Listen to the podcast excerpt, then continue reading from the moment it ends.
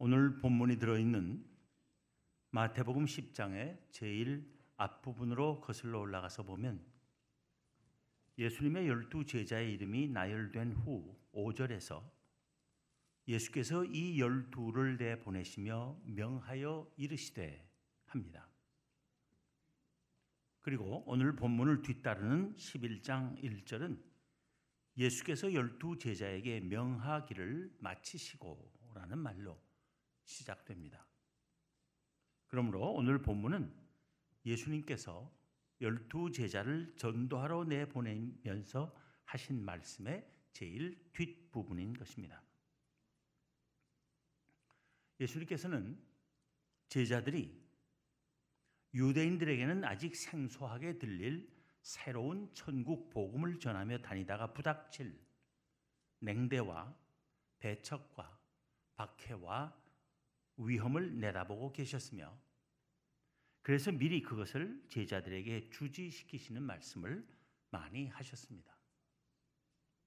오늘 본문도 제자들을 위로하며 격려하는 뜻이 담긴 말씀입니다.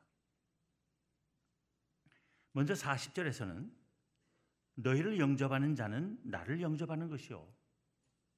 나를 영접하는 자는 나를 보내신 이를 영접하는 것이니라 하셨습니다. 여기서 너희는 열두 제자를 가리키신 것입니다. 열두 제자를 영접하는 것은 예수님 자신을 영접하는 것이고 예수님을 영접하는 것은 곧 하나님을 영접하는 것이라는 말씀입니다. 열두 제자를 예수님 자신과 그리고 나아가 하나님과 동일시 하시는 이 말씀보다 제자들에게 더 크게 용기를 주는 말씀은 없었을 것입니다. 이것은 복음을 전하는 제자들을 최고로 높이신 말씀이며 주님께서 당신의 복음을 전하는 제자들과 전적으로 함께 하시겠다는 뜻이기도 합니다. 한편 영접하는 사람 쪽에서 보면 예수님의 열두 제자를 영접하는 것은 예수님 자신을 영접하는 것뿐 아니라 하나님을 영접하는 것과 동일한 것으로 인정받는다는 것입니다.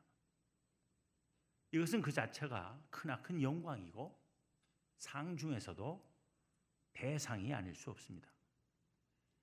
특히 박해의 상황에서 예수님의 제자들은 유대교 지도층이나 로마 정권에게 요주의 인물들이었을 것이고 따라서 그들을 영접하며 친절을 베푸는 것은 위험을 자초하는 일이었을 것입니다.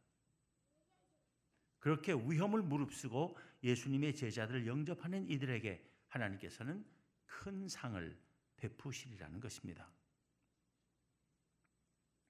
이어지는 41절에서는 선지자의 이름으로 선지자를 영접하는 자는 선지자의 상을 받을 것이요 의인의 이름으로 의인을 영접하는 자는 의인의 상을 받을 것이요 하셨습니다. 선지자와 의인을 언급하신 것입니다.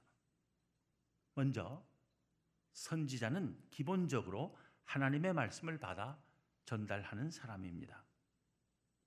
하나님의 말씀을 받아 전달하되 사람들의 눈치를 보지 않고 받은 그대로 전해야 참된 선지자입니다.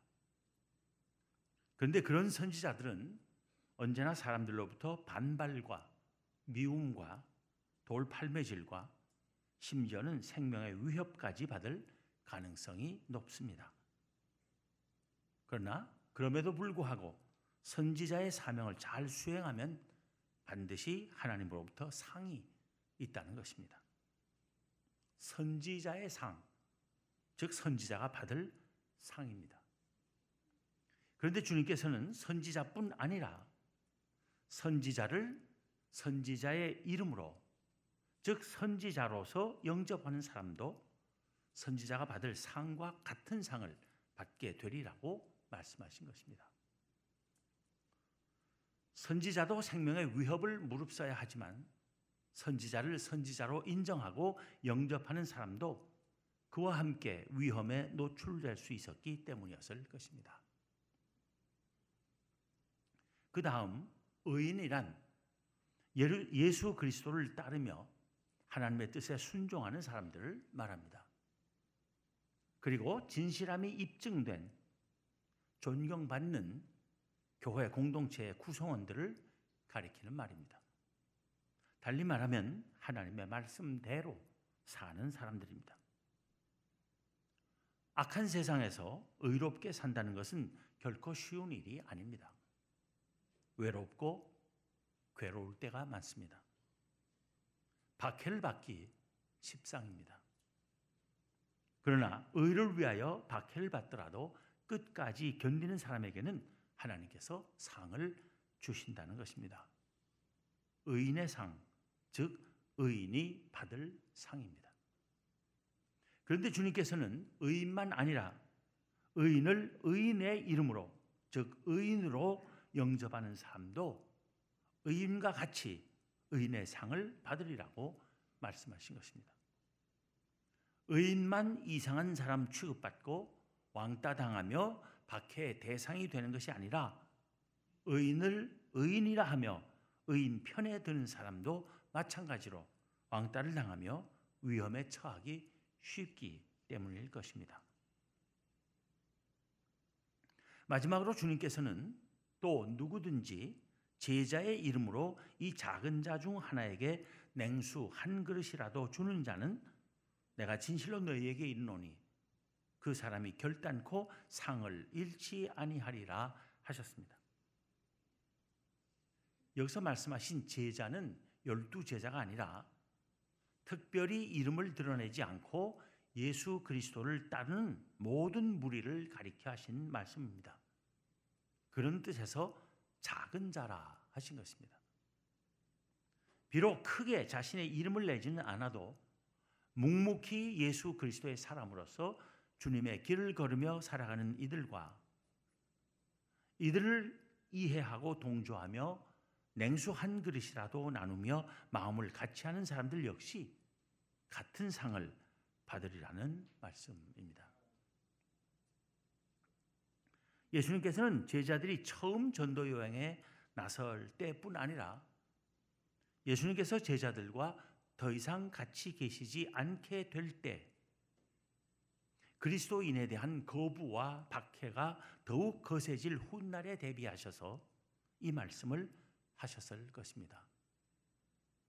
제자들이 어떤 경우 어떤 상황에서도 낙심하거나 좌절하거나 두려워하거나 하지 말고 끝까지 주님의 구원의 복음을 힘써 전할 수 있도록 확신을 주시기 위하여 일러주신 말씀일 것입니다. 그리고 이 말씀은 주님의 직제자들만을 위한 것이 아니라 그 이후에 이어질 모든 주의 제자들과 오늘날 우리를 위하여서도 주신 말씀인 것입니다. 오늘날 우리도 그리스도인과 교회를 보는 세상의 눈이 차갑고 사납기까지 한 시대를 살고 있습니다.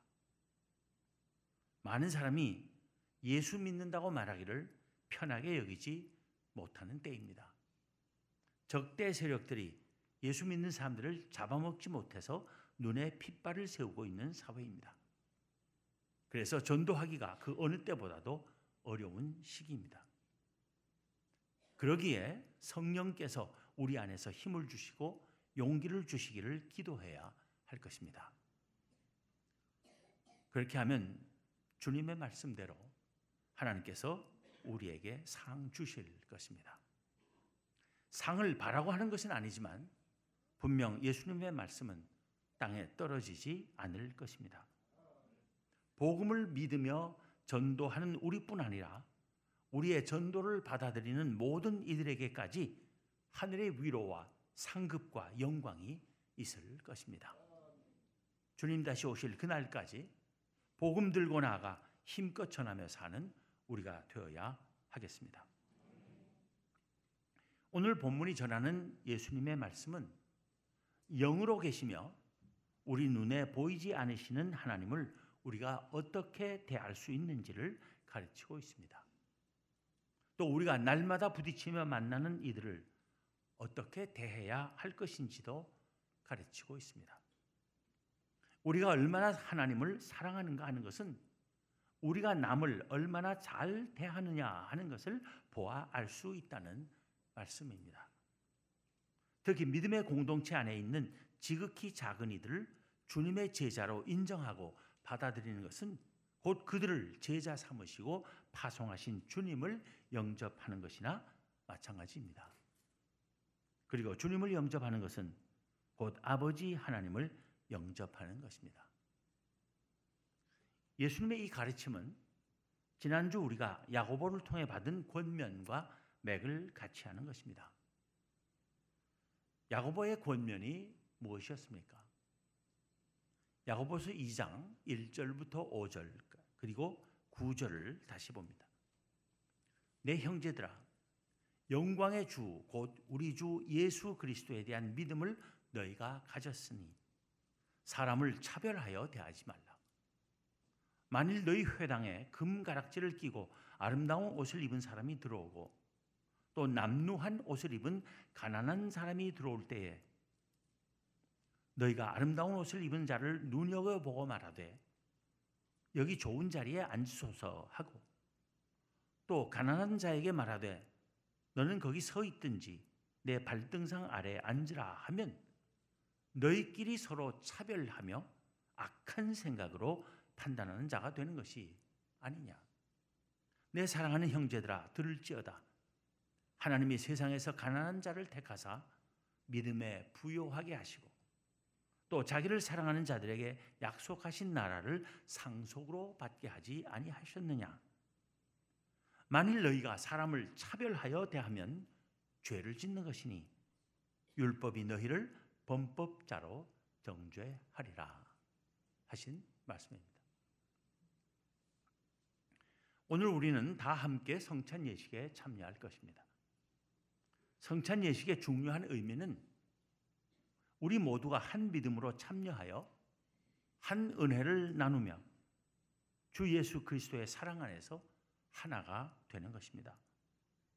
우리 모두가 같은 주님의 구별은 있으나 차별은 없는 지체들이며 한 하나님 나라의 백성임을 확인하고 주님 다시 오시는 그날까지 땅 끝까지 이르러 구원의 복음과 하나님 나라의 증인들이 되기를 다짐하는 것이 성찬 예식입니다. 우리 모두에게 말씀과 성찬의 은혜가 풍성한 오늘 되기를 기원합니다. 기도하겠습니다.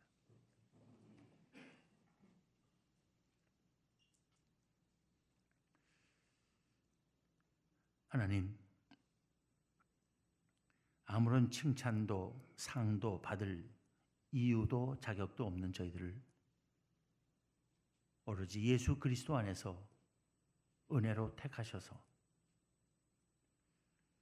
하나님의 자녀 삼으시고 하나님 나라의 백성 삼으시며 저희에게 주신 믿음 때문에 저희를 의롭다 하시고 저희에게 영원히 복된 삶을 허락하셨습니다.